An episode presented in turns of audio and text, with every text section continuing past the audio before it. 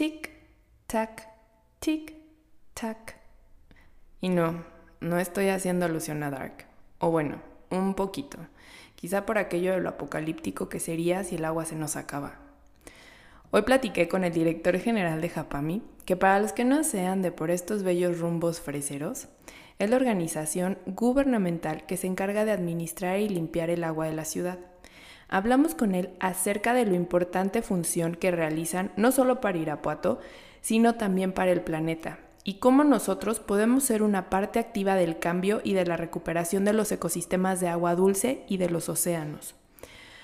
No está de más recordarles que junio es el mes del medio ambiente, pero también de los océanos, así que cuidémoslo desde nuestra casa. Y créanme que nuestros hijos y los hijos de nuestros hijos y los hijos de nuestros hijos de nuestros hijos y así sucesivamente nos lo agradecerán. Sigue a Simbiontes en Instagram como @SimbióntesPodcast y encuentra contenido y material extra que se me va ocurriendo, y pues también encuentra otras formas de cómo salvar a nuestro hermoso planeta. Te dejo con este episodio y espero que te caigan muchos 20s. Buen día y sean bienvenidos a Simbiontes Podcast. Un podcast donde haremos evidente lo evidente y conectaremos con las conexiones de la vida. Si siempre has tenido la cosquilla de hacer algo positivo por el planeta y no sabes cómo, aquí te ayudaremos a darle más sentido a lo que ya haces todos los días. Te diremos cómo tus acciones de vida hacen de este planeta un mejor planeta. Conviértete en un agente de cambio desde la comodidad de tu casa, inspira con tus resultados a los seres vivos con los que convives y juntos vayamos haciendo cadenas de seres simbióticos donde el único propósito sea ganar, ganar. Y como dice la canción, está prohibido prohibir. Mi nombre es Ana Lilia Hernández. Seguimos en junio y seguimos festejando al medio ambiente, pero hoy en especial tocaremos el tema del agua. Del agua hay mucho que decir. El agua cubre el 70% del planeta. No por nada somos el punto azul de nuestro sistema solar, y pues también el agua es un recurso indispensable para la vida en el planeta. El 8 de junio se celebra el Día Internacional de los Océanos, y si bien Irapuato queda a 479.3 kilómetros aproximados de su océano más cercano, eso no quiere decir que no lo dañemos. Cabe señalar que las alcantarillas y las coladeras no solo nos conectan con el payaso eso, sino que también nos conectan al mar, y todo lo que pasa en esos lugares va a parar al mar. Solo que antes de llegar al mar, todo debe pasar por un lugar interesante, necesario y muy importante para todas las ciudades, que son las plantas tratadoras de aguas residuales. Así que hoy me acompaña el ingeniero Humberto Rosiles. Él es director general de Japami, que es la Junta de Agua Potable y Alcantarillado Municipal de Irapuato, Guanajuato. ¿Está bien? Sí, está bien. Súper. Él es la persona indicada para hablarnos de toda la magia que pasa en ese lugar. Hablaremos de la importancia que tiene una planta tratadora, los procesos que realizan y, sobre todo, cómo nosotros los ciudadanos ayudamos a no contaminar tanto nuestros océanos, ríos y lagos. Bienvenido, ingeniero, y mi podcast es su podcast. ¿Cómo está? Muy buenas tardes, Ana Lilia. Muy bien, muchas gracias. Igual saludo a todas las personas que te escuchan en este momento o posteriormente. Sí. Me es grato estar aquí contigo para platicar pues de los temas que te preocupen o le preocupen también a los ciudadanos, algunos quizá de Irapuato, algunos quizá de otras entidades, uh-huh, pues que puedan conocer lo que nosotros realizamos en esta institución. Muy bien. Y pues empezamos por el principio, porque a mí siempre me dicen, cuando no sepas por dónde empezar, agárrate del principio. Vamos definiendo qué es una planta tratadora, porque quizá los que trabajamos en este medio del medio ambiente y tal, tenemos muy claro qué pasa en una planta. Pero para todas las personas que no sepan, ¿qué es una planta tratadora de agua? ¿Cuál es su principal función para el municipio y todo lo que representa y significa? Bueno, pues mira, una planta de tratadora de agua residual, en términos muy gruesos, digamos muy coloquiales, pues es una planta que remueve la contaminación o un grado de contaminación que pueda tener el agua, uh-huh, que ya principalmente han utilizado los ciudadanos o procesos industriales o procesos comerciales de la ciudad. Compartirte un poquito que aquí en Irapuato pues casi la composición de nuestras aguas residuales son domésticas, uh-huh, el 90% de nuestro volumen que tratamos pues es un agua doméstica. Para darte una idea, bueno, el agua doméstica, ¿cómo se ensucia? Pues se ensucia cuando limpiamos los pisos y que arrastramos arena, sólidos, basura, tierra.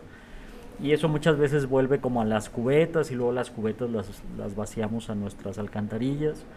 ¿Qué más contiene? A veces contiene residuos de comida, que es lo que cuando lavamos los trastos, pues estas grasas o residuos de vegetales o restos de animales, digamos, de todo lo que consumimos al día, y también los residuos biológicos de los seres humanos. Entonces trae carga microbacteriana, trae arenas, trae sólidos, lamentablemente trae basura también. Y lo que hacemos es, esta agua que llega a una planta, empezamos a tratar de quitarle algo de arenas, algo de basura, y luego hacemos procesos que ya depende ahí del tipo de planta. Nosotros tenemos un tipo de planta que es la más grande es biológica, es decir, que con las acciones tanto de sedimentación, es decir, dejamos el agua reposar, ahí con el reposo lo que se hace es que todo lo que es el agua sucia, lo hemos visto a veces muchas veces en un vaso, ¿no? Que dejamos reposar, cómo se asienta todo. Que la física haga su trabajo. Que haga su trabajo, exactamente, y luego ya viene, ya una vez que hemos separado el lodo de un agua un poco más clara o con mayor oxígeno, pues la pasamos a una laguna, que esta laguna, tanto con la acción del sol, que ahí viene el rayo ultravioleta, viene un grado de desinfección, no totalmente, pero sí viene algún grado de desinfección. Bueno, hacemos que las bacterias también hagan ahí su trabajo, y estas bacterias hacen un esquema como de cierto grado de canibalismo, donde a lo mejor las más grandes se comen a las más pequeñitas y tratan de tener un equilibrio, ¿no?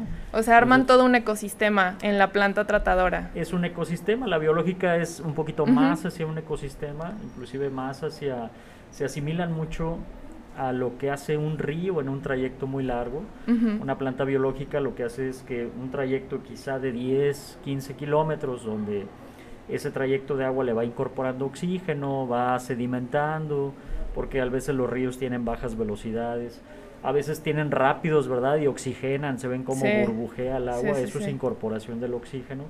Y luego ya como en un estanque, pues ese microsistema que dices, hace su acción de, pues, microbiológicamente unos equilibrarse, ¿no? Al final tenemos un proceso ya de cloración, donde ahí sí tratamos de matar todas las bacterias, para incorporarlo nuevamente a algún cauce. Y principalmente en esta planta, pues el tipo, por el grado de, digamos, de contaminación que le quitamos, todavía tiene un grado de contaminación, quizá ya no microbiológico porque lo matamos con el cloro, pero sí ayuda mucho a que los agricultores puedan utilizarlo, sobre todo en sembrar productos de tallo largo que se les conocen como... los forrajes, maíz, sorgo, trigo, cebada, todo aquello de tallo, ayuda mucho con estas aguas. Y comentarte que son aguas también con mucho nutriente, por ejemplo, tienen mucho fósforo, mucho nitrógeno, eso a final de cuentas pues son los componentes principales a veces de los fertilizantes, y pues también ayuda a que estas cargas de nitrógeno y de fósforo ayuden a que ellos utilicen un grado menor de fertilizante, ¿no? Exacto. Entonces, y contaminen menos, porque curiosamente el agroquímico es una de las fuentes contaminantes de agua más graves que tenemos ahorita, y sobre todo en Guanajuato. Entonces esa planta pues hace este esquema, y en términos generales lo que hacemos es tomamos un agua sucia y con ciertos elementos de energía, de física, como tú dices, de la sedimentación, un tipo de un estanque que tenemos ahí de varias hectáreas, pues hacen un trabajo y tratan de equilibrar esa agua residual para que el día de mañana no le haga daño a otras comunidades por donde circula, y también a otros agricultores, ¿no? Y adelante. También, aparte de los agricultores, esta agua se vuelve a reintegrar al suministro de las casas, o sea, también se utiliza, por ejemplo, pues sí, la regresa al sistema de Irapuato, por decirlo así. no, esta agua todavía no es apta, digamos, no cumple con un grado, digamos, de calidad uh-huh. para poderla recircular a los, todavía a las casas, digamos, es un grado secundario, digamos, es una planta de tratamiento con un nivel secundario, donde todavía tiene cierto grado de contaminación que la verdad hace muy difícil uh-huh. que pudieran utilizarlo para lavar ropa o para, digamos, limpiar pisos. Todavía el nivel de contaminante es, digamos, alto.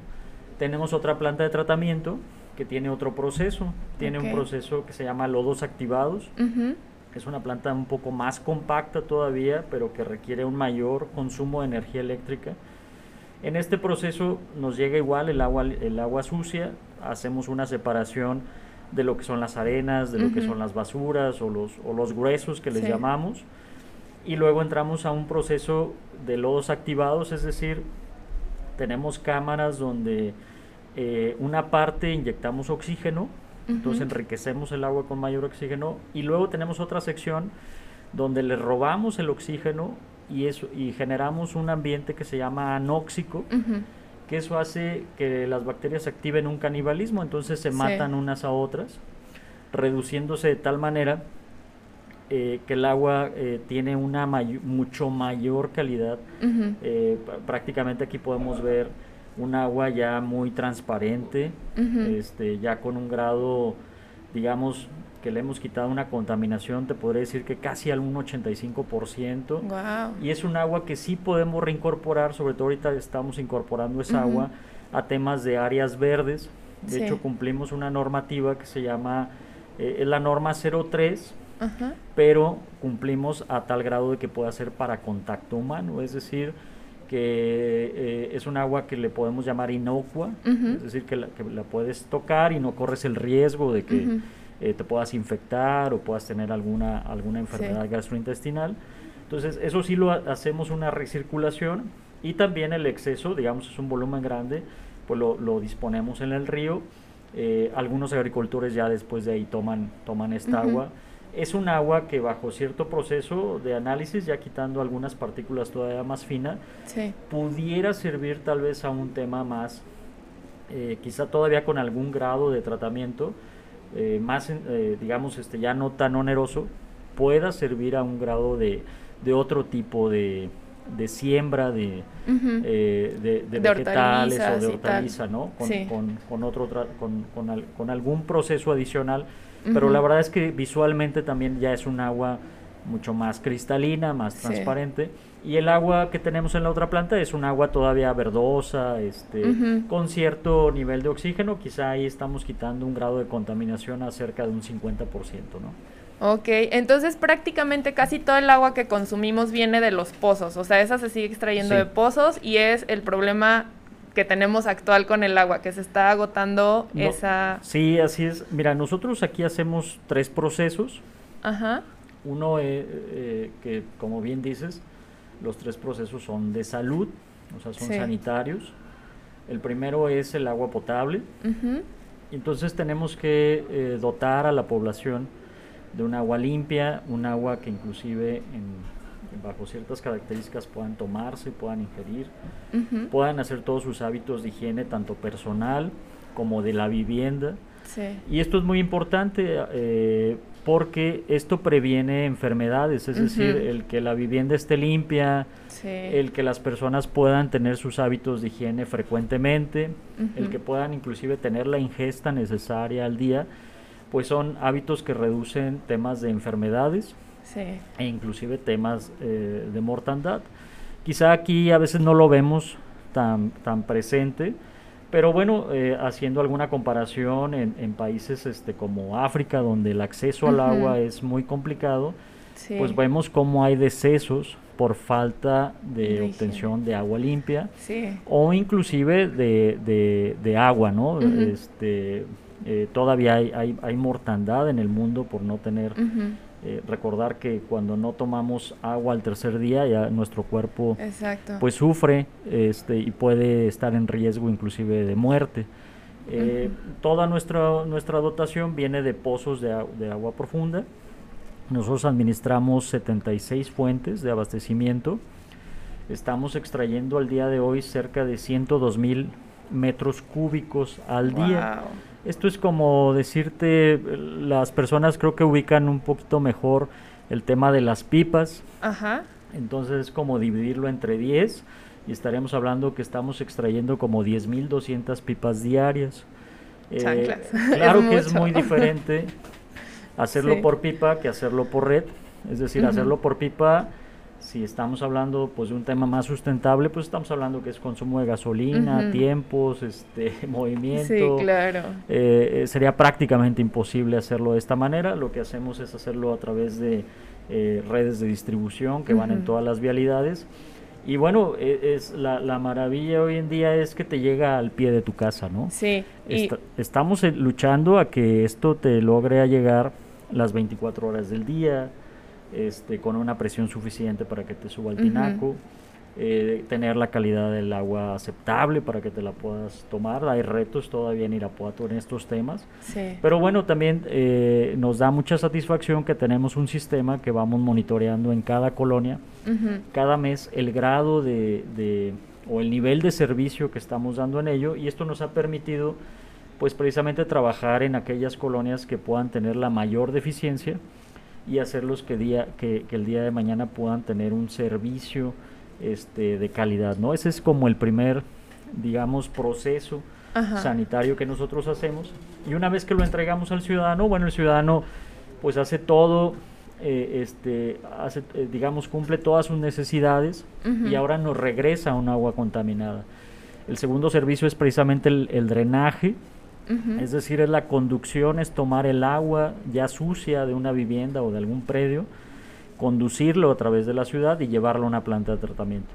Tan solo la conducción lo que nos ayuda es que no tengamos una contaminación en nuestra vivienda, es decir, que no esté cerca de nosotros una fuente de contaminación, y ya de entrada esto ayuda mucho a disminuir los temas de enfermedades gastrointestinales y también los temas de mortandad, ¿no? Y también ya el tema de los mosquitos, o sea, se ha hecho mucho énfasis últimamente con el dengue, con el Zika, con todos estos mosquitos que son transmisores de enfermedades y que suelen ser vectores importantes. El tener el agua estancada y todo esto es una fuente de...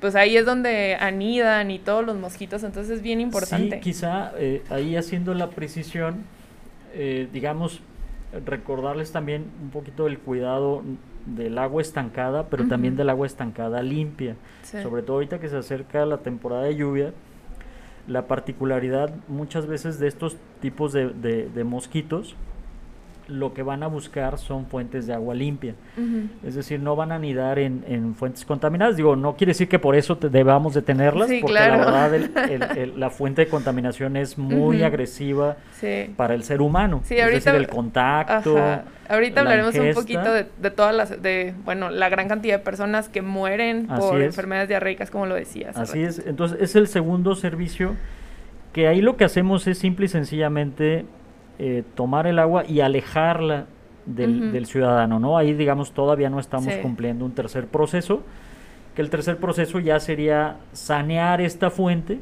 digamos, anteriormente, antes de los esquemas de tratamiento que empezaron muy fuertes en los años 90, pues el primer tema era alejar el agua, es decir, alejar el agua sucia, y esto corría pues por los ríos, por los arroyos, por los canales, y lo que pasaba es que quizá otras comunidades pues tomaban esta agua, y como venía contaminada, bueno, pues se producía, se afectaba aguas abajo a otra población. Sí. Hoy día ya por normativa todas las aguas, sobre todo en poblaciones mayores a 2,500 habitantes, tienen que ser tratadas. Nosotros en la ciudad tenemos 2 plantas, estamos cumpliendo con el tratamiento, y ese tratamiento es quitar un grado de contaminación, de acuerdo a lo que nos indique la Comisión Nacional del Agua, y sobre todo volver a desinfectar, es decir, nosotros lo hacemos a través de cloro para que el agua que vertamos ya no tenga estas bacterias y bueno, no pongamos en riesgo las actividades de otras poblaciones o de otros usos como la agricultura, ¿no? Que es el más común, al menos el que se da en este municipio. Sí.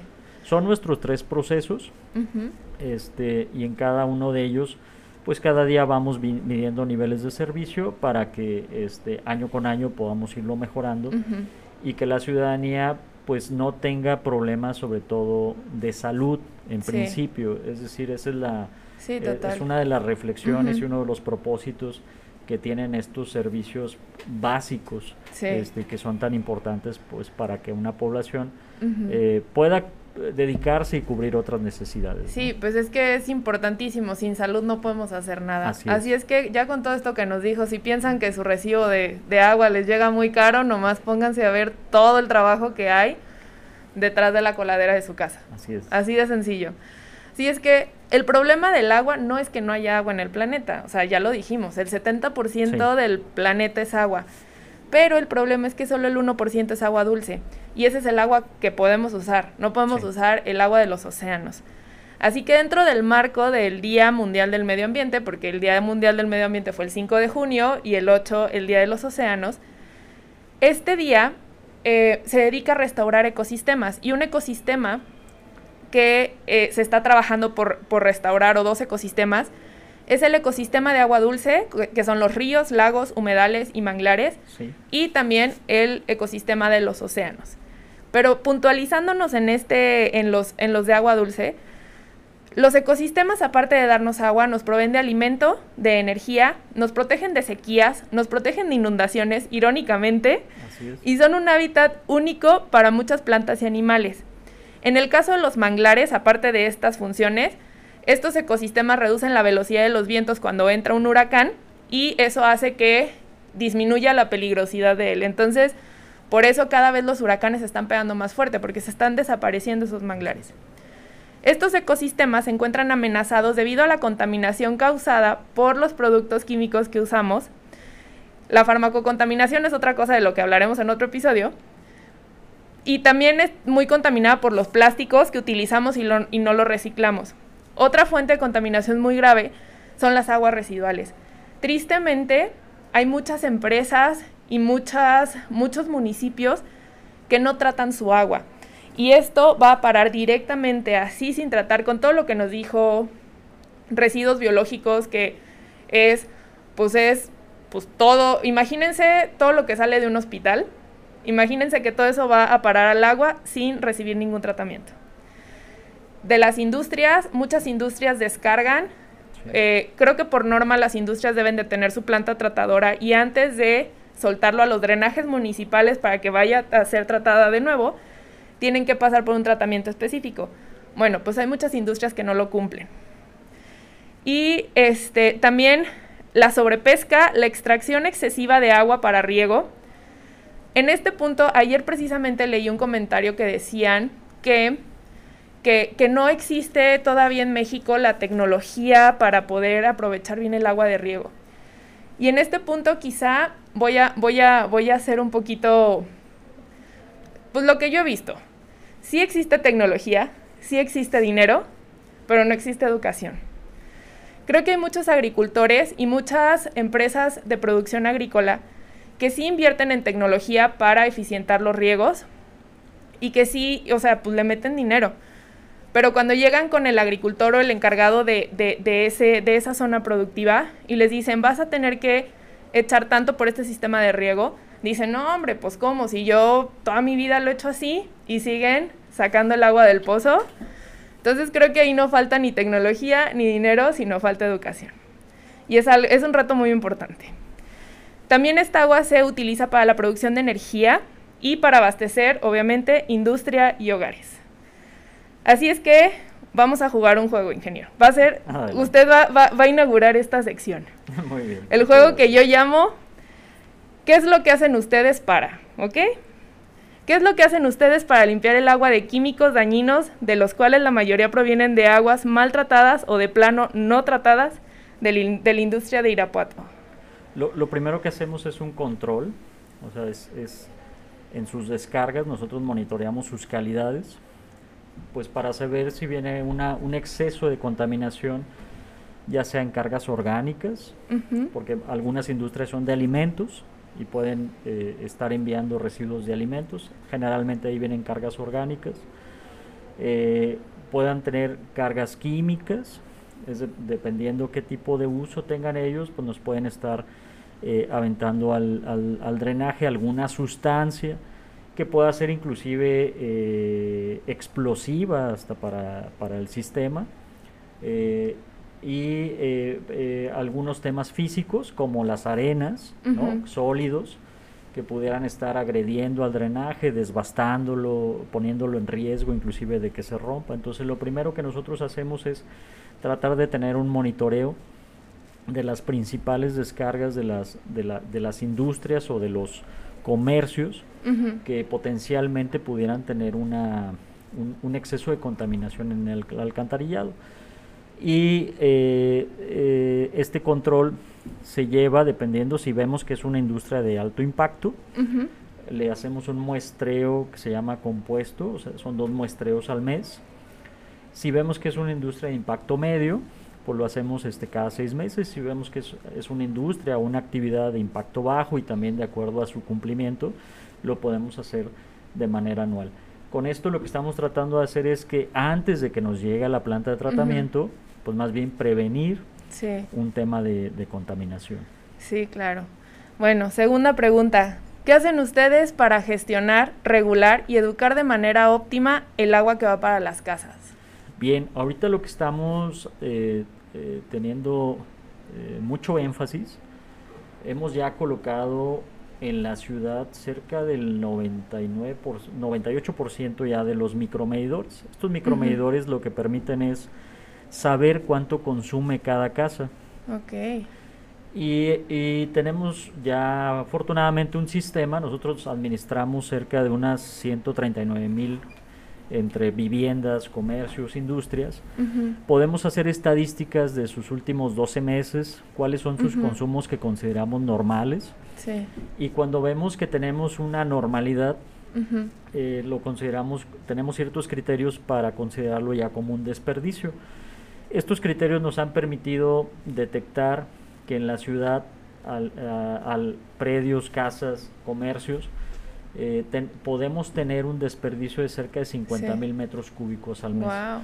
¿Qué estamos haciendo? Bueno, gestionando con ellos, uh-huh, que puedan arreglar sus fugas, o inclusive si vemos que son fugas, que digamos es un volumen muy considerable del desperdicio, pues el organismo está apoyando al usuario para que se puedan hacer las reparaciones. A final de cuentas, sí, no es un tema recaudatorio, uh-huh, sino es un tema de que cada metro cúbico que nosotros podamos rescatar de desperdicio en el ciudadano, pues la verdad es un metro cúbico que nosotros no vamos a extraer de los acuíferos, sí, que hoy, claro, ya están abatidos. Sí, no, eso es súper importante, y como yo siempre digo, te podrá mentir todo mundo, pero los números nunca mienten. Así es que el tener toda esta parte estadística detrás, sustentando todos los gastos, pues es bien importante, y sí, así se dan cuenta de las fugas, así se dieron cuenta de una de las fugas de mi casa. Así es. Entonces, y es bien importante tener medido. Dicen que lo que no se mide no se mejora, sí, entonces eso es, pues qué padre, no sabía que estaba la tecnología que utilizaban. Y por último, esta pregunta, creo que ya no tanto depende de Japami ni de usted, esta pregunta se las hago a todos los que están escuchando. ¿Qué hacen ustedes para que los plásticos y residuos sólidos no lleguen a nuestras fuentes de agua? Porque, Dios de mi vida, me enoja mucho que cada año que empiezan las lluvias, la gente se empieza a quejar de, ay, es que se inunda y que no sé qué, y que las calles y qué tal, pero mientras me están diciendo eso, están tirando la basura así en la calle, ¿no? Sí. Tal cual. ¿Cuánta basura sacan de las alcantarillas al año? Nosotros este año limpiamos 21,000 alcantarillas. Ajá. Lamentablemente seguimos sacando cerca de unas 450 toneladas entre basura, lodo, azolve. Ajá. Pero seguimos obteniendo un alto porcentaje de plásticos, papel, madera, en, uh-huh, algunas ocasiones concretos, lamentablemente, de las ampliaciones de las construcciones que tiran, wow, otra vez a la alcantarilla, restos de comida, restos de aceites, de los cambios de aceites cuando ya sea algún taller o alguna persona cambia algún aceite, y se le hace fácil tirarlo a las alcantarillas. El aceite contamina muchísimo, no lo tiren ni al fregador, y más el aceite quemado. El aceite que utilizan para cocinar no lo tiren, por favor, contamina muchísimo. Así y creo que es muy difícil de limpiarlo, o es imposible, no sé. Va teniendo un proceso, pero digamos a final del día lo que nosotros hacemos, lo que debemos entender es que un proceso de la planta de tratamiento solamente vamos a limpiar una fracción, ¿no? ¿Y por qué hacemos que limpiamos una fracción? Dirían todos, bueno, ¿por qué no limpiarlo al 100%? Sí.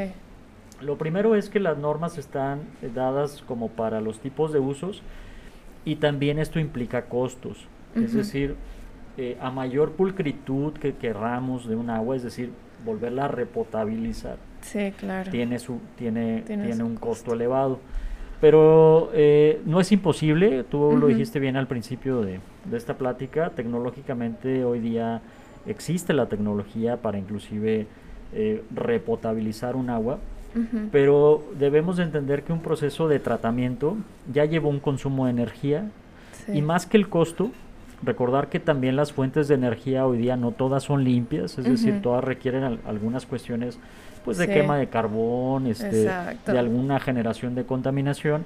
Entonces la reflexión es utilizar menos agua, es decir, si nosotros utilizamos menos agua, vamos a enviar menos agua al alcantarillado, y vamos a enviar menos agua a las plantas de tratamiento.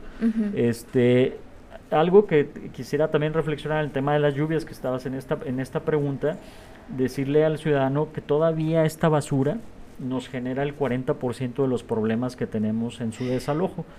Es decir, efectivamente muchas personas nos comentan, bueno, yo no tiro la basura a la alcantarilla, pero recordarles que el hacerlo en la calle, pues obviamente el agua tiene un principio de arrastre. Exacto.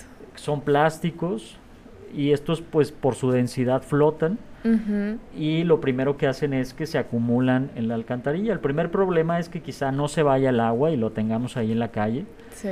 El segundo es que lamentablemente a veces ingresa mucha basura, y estas basuras nos dañan nuestros equipos de bombeo, es decir, tenemos algunos aditamentos como para prevenir ciertos tamaños de sólidos, pero las bolsas y los plásticos tienen un fenómeno que se van adaptando al flujo del agua, y alcanzan a pasar sobre nuestras rejillas.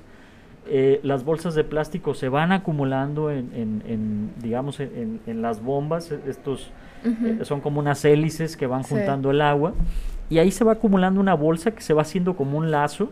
Ajá. Y todo este lazo llega un momento que impide que la bomba rote, y nos puede dañar el equipo, ¿no? No son equipos, pues, tan pequeños, son equipos que a veces pesan 2, 3 toneladas, que para nosotros hacer una limpieza, que es en la menor afectación, pues nos lleva alrededor de 6 a 8 horas. Entonces, aquí la reflexión que viene es que tener ese problema, podemos estar prolongando la inundación o el encharcamiento en alguna parte de la ciudad, y que, pues, lamentablemente por topografía los puntos bajos se dan en la zona sur, ¿no? Entonces, pues, pedir mucho el apoyo y la reflexión en este tema, de que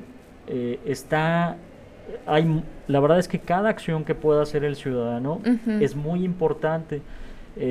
Hacíamos un ejercicio, estábamos nosotros revisando, pues, nuestras proyecciones al 2050 sobre todo para los temas de utilización de agua del acuífero, y vemos cómo es muy diferente. Si analizamos las demandas, si una familia utiliza 200 litros por habitante o un metro cúbico, digamos, diario, a que solamente utilizara 100 o que solamente utilizara 90 litros por habitante, ¿no? Las demandas, de verdad es que trabajar en el ahorro del agua, créanme que facilita mucho más las operaciones, lo hacemos más eficiente, y a final de cuentas no extraemos tanto de los acuíferos, que hoy día es complicado que cualquier ciudadano pudiera obtener agua potable. Nos es fácil abrir la llave, quizá en algunas colonias lo tendrán en un cierto horario,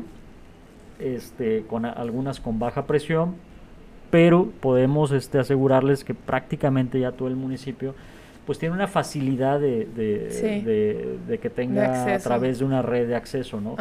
Pero si no hubiera este sistema, sería muy complicado para cualquier ciudadano escarbar y obtener agua, sí, agua potable. No es como hace 60 años, que efectivamente en muchas casas del centro se hacía una noria y en dado momento pues obtenían el agua, ¿no? Esto se ha abatido.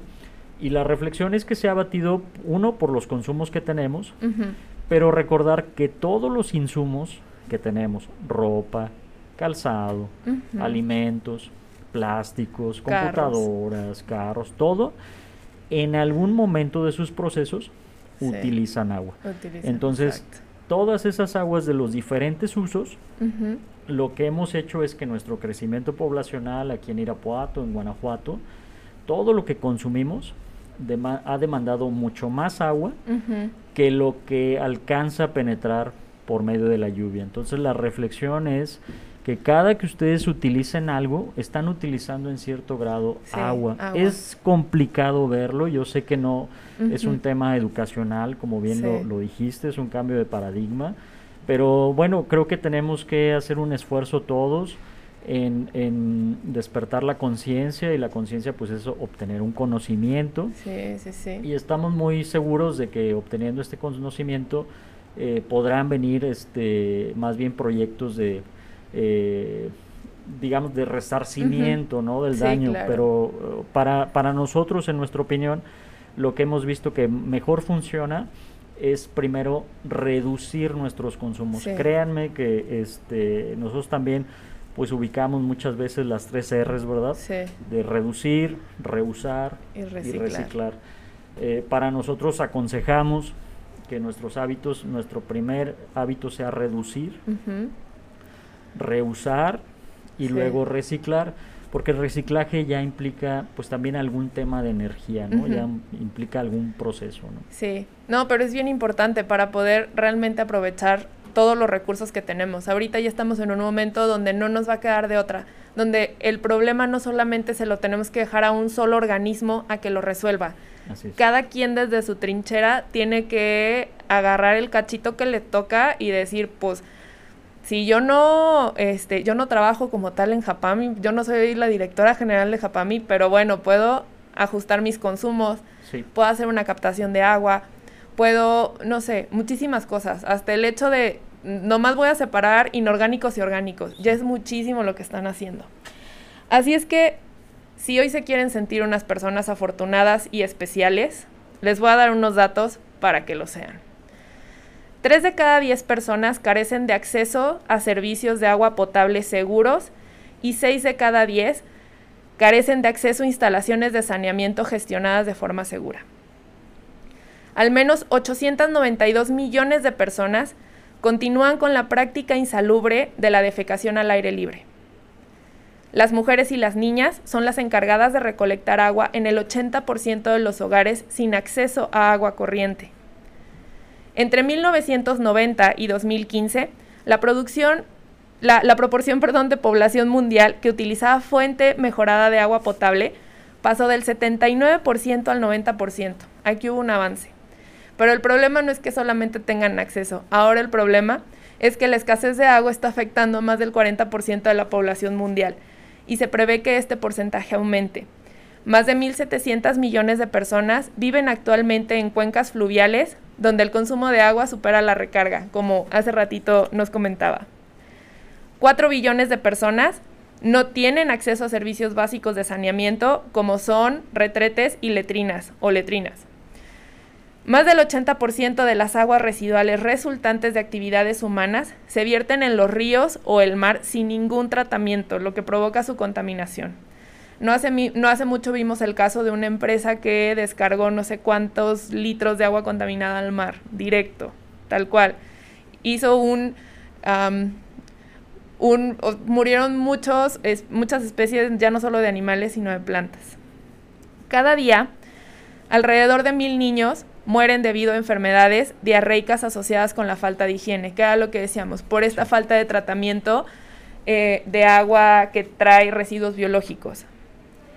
Aproximadamente el 70% de todas las aguas extraídas de los ríos, lagos y acuíferos se utilizan para el riego. Las inundaciones y otros desastres relacionados con el agua representan el 70% de todas las muertes asociadas con desastres naturales. Así es que si hoy andabas bajoneado porque no tienes el último iPhone, siéntete especial porque tienes una toma de agua en tu casa a las 24 horas. La ONU en el 2015 trabajó en algo que se llama Objetivos del Desarrollo Sustentable 2015-2030. Son 17 objetivos que están enfocados a mejorar la vida de todas las personas en el planeta. Y no solamente toma objetivos para mejorar el medio ambiente como tal, sino también son objetivos de paz, de salud, de trabajo y tal. Y pues el objetivo 6 habla de garantizar la disponibilidad de agua y su gestión sostenible y el saneamiento para todos. Así que ahora sí, lo que me toca es preguntarle, ¿qué están haciendo ustedes para poder lograr las metas que tiene? Obviamente estas metas van enfocadas a Irapuato, uh-huh. Pero pues es algo que si aquí puede funcionar en muchos lados. Así es que, ¿qué están haciendo para que se logren estas metas? Primera meta, ¿qué se está haciendo de aquí al 2030 para lograr que el acceso sea universal y equitativo al agua potable y a un precio asequible para todos? Bien, mira, nosotros desde el 2018 se implementó a través del gobierno una meta de cobertura en agua potable. Tenemos un compromiso para que al final de este año estemos al 100% en agua potable, no nada más en la ciudad, sino en todo el municipio. Llevamos un avance, estamos al 98.8%, ya nada más nos queda 1.2%, que te estaré diciendo que son cerca de unas 1.400 viviendas que todavía no pueden tener un acceso directo al agua o de manera sencilla. Consideramos que esta meta la podemos lograr, y una de las revisiones que estamos haciendo es cómo mantenerla, ¿no? El reto es que cada año es muy posible que en las zonas rurales se estén construyendo cerca de unas 800 viviendas y en la zona urbana cerca de unas 5,000 viviendas al año. Entonces el reto es que cada año posteriormente podamos cubrir a estas 6,000 familias nuevas, pues sí. El tema del agua. En cuestión del costo, bueno, darte un dato, nosotros en promedio el metro cúbico, o sea, es decir, hoy 1,000 litros uh-huh. En un recibo, que ustedes verán ahí como servicio de agua potable, pues oscila en precio, me voy a ir un precio de 20 pesos el metro uh-huh. cúbico, que ya convertido a litros, sí. Estaremos hablando de 2 centavos. Okay. Si nosotros comparamos este litro de agua que les llega a su predio, uh-huh. quizá con el precio más económico de una botella en una tienda, y váyanse a la más económica, tal vez sean 5 pesos, uh-huh. Bueno, pues estamos hablando que es una diferencia abismal, ¿no? Estamos hablando de 500 veces la diferencia entre un litro que da el organismo operador a tu casa, uh-huh. a un litro que compras en una tienda, sí. De manera embotellada, ¿no? Consideramos que los precios son económicos, uh-huh. accesibles para el ciudadano. Sabemos que es una cuestión todavía de que algunas personas económicamente no puedan sufragarlo, pero sí. Bueno, seguimos trabajando nosotros en evitar desperdicios en nuestras uh-huh. distribuciones, ser más eficientes, sí, claro. Y también trabajar con el ciudadano en darle una información de cómo a menor consumo es uh-huh. más económico su recibo, ¿no? Entonces sí. Podríamos decir que eso es lo que hace el organismo para que pues tengan las coberturas. Y en temas bueno, podríamos decir eso en tema de agua potable. En tema uh-huh. de drenaje, que también es un tema que busca la Organización Mundial de la Salud y también la ONU. Uh-huh. Hoy día también tenemos ya el 98.8 de cobertura. Es un poquito un tema más costoso. Este año pensamos que vamos a llegar al 99%, okay. y es muy seguro que durante los próximos 3 años estemos al 100% uh-huh. y sigamos manteniéndola, ¿no? Ahí sobre todo el reto estaba en las comunidades. Todavía había muchas comunidades sin sistemas de alcantarillado o sistemas de fosas uh-huh. sépticas. Hoy día inclusive hemos en las comunidades que tienen una que no están tan, digamos, tan densa, tan cercanas más bien sus casas, sino sí. Hay una dispersión poblacional, uh-huh. y que nos encarece demasiado sí. Entrar con tubería, o a veces están asentadas sobre temas de en la montaña, en uh-huh. roca. Entonces ahí hemos implementado temas de biodigestores, okay. donde aparte es una fosa, pero ya tiene un sistema de tratamiento, uh-huh. y este sistema de tratamiento puede inclusive darles un agua que lo puedan utilizar en regar pues uh-huh. algún vegetal o alguna planta que puedan tener ahí en sus viviendas, ¿no? Uh-huh. Entonces esta parte consideramos que es una meta para el 2030 muy factible para Irapuato. El tema de saneamiento sí hemos visto que es el mayor reto, digamos, sí. porque nuestra primera planta es del año 93, uh-huh. Prácticamente ha estado cumpliendo ya su vida útil, entonces tenemos que programar una renovación escalonada de su infraestructura, uh-huh. y es el reto que estamos viendo, sobre todo financieramente, sí. cómo poder cumplirlo para el 2030, pero quizá hoy le estamos apostando mucho pues a los temas de disminuciones de consumos del ciudadano, uh-huh. disminuciones de nuestros desperdicios, y estamos entrando con una educación en que nos ayuden también a disminuir su grado de contaminación, es sí. decir, si yo cuando lavo los trastes, la verdad, todos los temas de comida los pongo en el cesto de basura, uh-huh. Si cuando barro, todos estos sólidos los pongo también en el cesto de basura, es decir, si trato de ser consciente y nos entregan un agua, por así decirlo, entre más limpia nos las entreguen, sí. va a ser un reto mucho más fácil para todos como ciudadano y sobre todo para este organismo, uh-huh. de que podamos cumplir el reto. Sí. Es decir, no queremos irnos solamente al efecto de cómo estamos hoy, sino estamos considerando uh-huh. que nuestras metas o nuestros programas deben de venir programas educacionales que permitan sí. al ciudadano disminuir los grados de contaminación, uh-huh. y eso a final de cuentas a nosotros nos hace que nuestras inversiones se reduzcan, sí. y bueno, no lo vean como reducir las inversiones del organismo operador, sino véanlo que este organismo operador subsiste gracias a los pagos del ciudadano. Exacto. Y entonces lo que nosotros estamos tratando de hacer es que no porque nos paguen, bueno, nosotros hagamos el mayor gasto posible, uh-huh. ¿no? Lo que se trata es de hacerlo lo más eficiente. Exacto. Y a lo que se necesita, ¿no? Entonces consideramos que también esta meta es un tema que vemos que es la más complicada, uh-huh. pero bueno, tendremos que hacer un esfuerzo adicional en ese tema. Ok, bueno, pues vamos con otra de las metas. De aquí al 2030, ¿cómo piensan ampliar la cooperación internacional, el apoyo prestado a los países en desarrollo para la creación de capacidad en actividades y programas relativos al agua y al saneamiento, como son los de captación de agua, desalinización, uso eficiente de los recursos hídricos, tratamiento de aguas residuales, reciclado y tecnologías de reutilización? ¿Qué está haciendo Japami para esto? Para poder integrar nuevas tecnologías al tratamiento, a la captación, a eficientar el agua en general. Ok, bueno, estamos haciendo ahorita de manera interna y es algo que estamos tratando de dejar permanente en nuestros programas operativos. La ciudad de Irapuato todavía tiene un sistema de distribución algo deficiente, todavía tenemos cerca de un 40% de desperdicio, es decir, por cada metro cúbico que consume el ciudadano, uh-huh. o sea, por cada 1000 litros, nosotros desperdiciamos 40.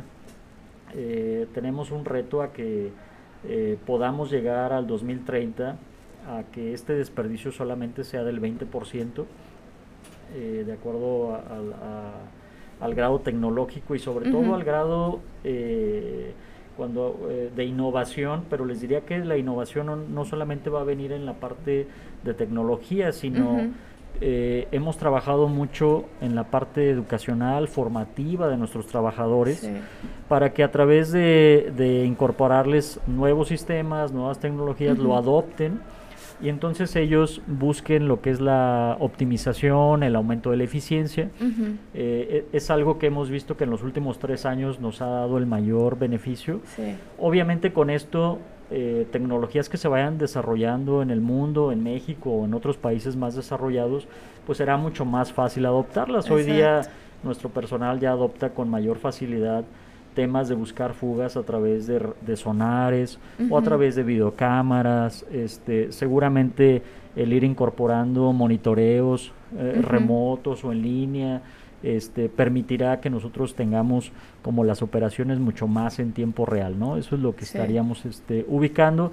Y bueno, seguramente va a haber, percibiría yo, que va a haber un grado de avance tecnológico, pero más hacia un tema doméstico, uh-huh, que el organismo seguramente tendrá que enfocarse en apoyar al ciudadano en su casa, sí, porque a nosotros nos permitiría tener una disminución de sus dotaciones, uh-huh, una disminución de sus contaminaciones, y para nosotros sería pues manejar, entre menos volúmenes nos demanden, pues es más fácil para el organismo dotarles de ese suministro, uh-huh, y entre menos nos contaminen, pues también será más fácil para nosotros su recolección y tratamiento. Sí, y con esa última respuesta, sí, apoyan y fortalecen la participación de las comunidades locales para mejorar la gestión del agua y el saneamiento.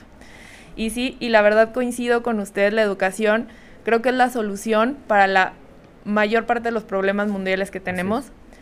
Es lo que más tiempo va a tardar en dar frutos, pero lo que más va a ser lo más sustentable, la educación. Sí. Así es que yo también estoy a favor de la educación. Así es que ya para ir cerrando, ¿dónde podemos saber más acerca de lo que hace Japami? ¿Cómo sabemos, aparte de pagar nuestras cuotas, cómo nos podemos involucrar más acerca del trabajo y cómo podemos mejorar también nuestra calidad de agua? ¿Dónde podemos saber todos los trabajos que hacen y demás? Claro, bueno, nosotros tenemos una página www.japami.gov.mx. Pueden contar ahí con información de lo que, uh-huh, nosotros realizamos. Tenemos programas generalmente muchas veces con las escuelas de cultura del agua, pero la verdad también ahí en nuestro portal viene una parte de quejas, sugerencias. Uh-huh. No tenemos algo tan instrumentado, digamos, hoy día que está cambiando, sí, el mundo con las tecnologías, y que la verdad también percibo que la juventud ha despertado un interés que no es lineal, o sea que es como más disperso, más disruptivo. Sí. Y confesarte que bueno, ahí lo que pueden hacer es solicitarnos algún tema, uh-huh, que quieran desarrollar. Genera un esfuerzo para nosotros en poder alinear nuestros temas educacionales hacia las inquietudes de la sociedad, pero también hemos visto cómo el prevenir, uh-huh, el tratar de fortalecer la educación a través del ciudadano, pues a, sí, nosotros en cierto grado, la verdad es que facilita nuestros temas operacionales. Hoy día tenemos la experiencia que abrimos mucho al público el tema de la queja, uh-huh, donde el ciudadano a través de los portales, a través de una aplicación, a través del Facebook, a través ahora del WhatsApp, sí, que tenemos implementado, bueno, lo hemos instrumentado más para la queja, pero también hemos instrumentado cómo nuestro personal tiene que estar monitoreando también, uh-huh, las problemáticas que nosotros tengamos. Anteriormente el 100% de las atenciones de quejas o de reportes lo hacíamos del ciudadano.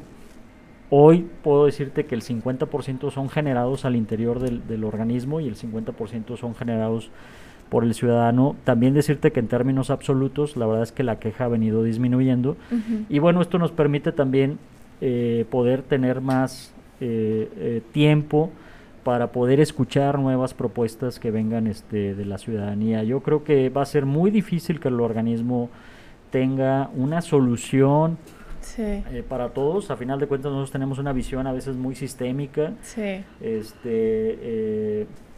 más endógena, es decir, más, sí, interna.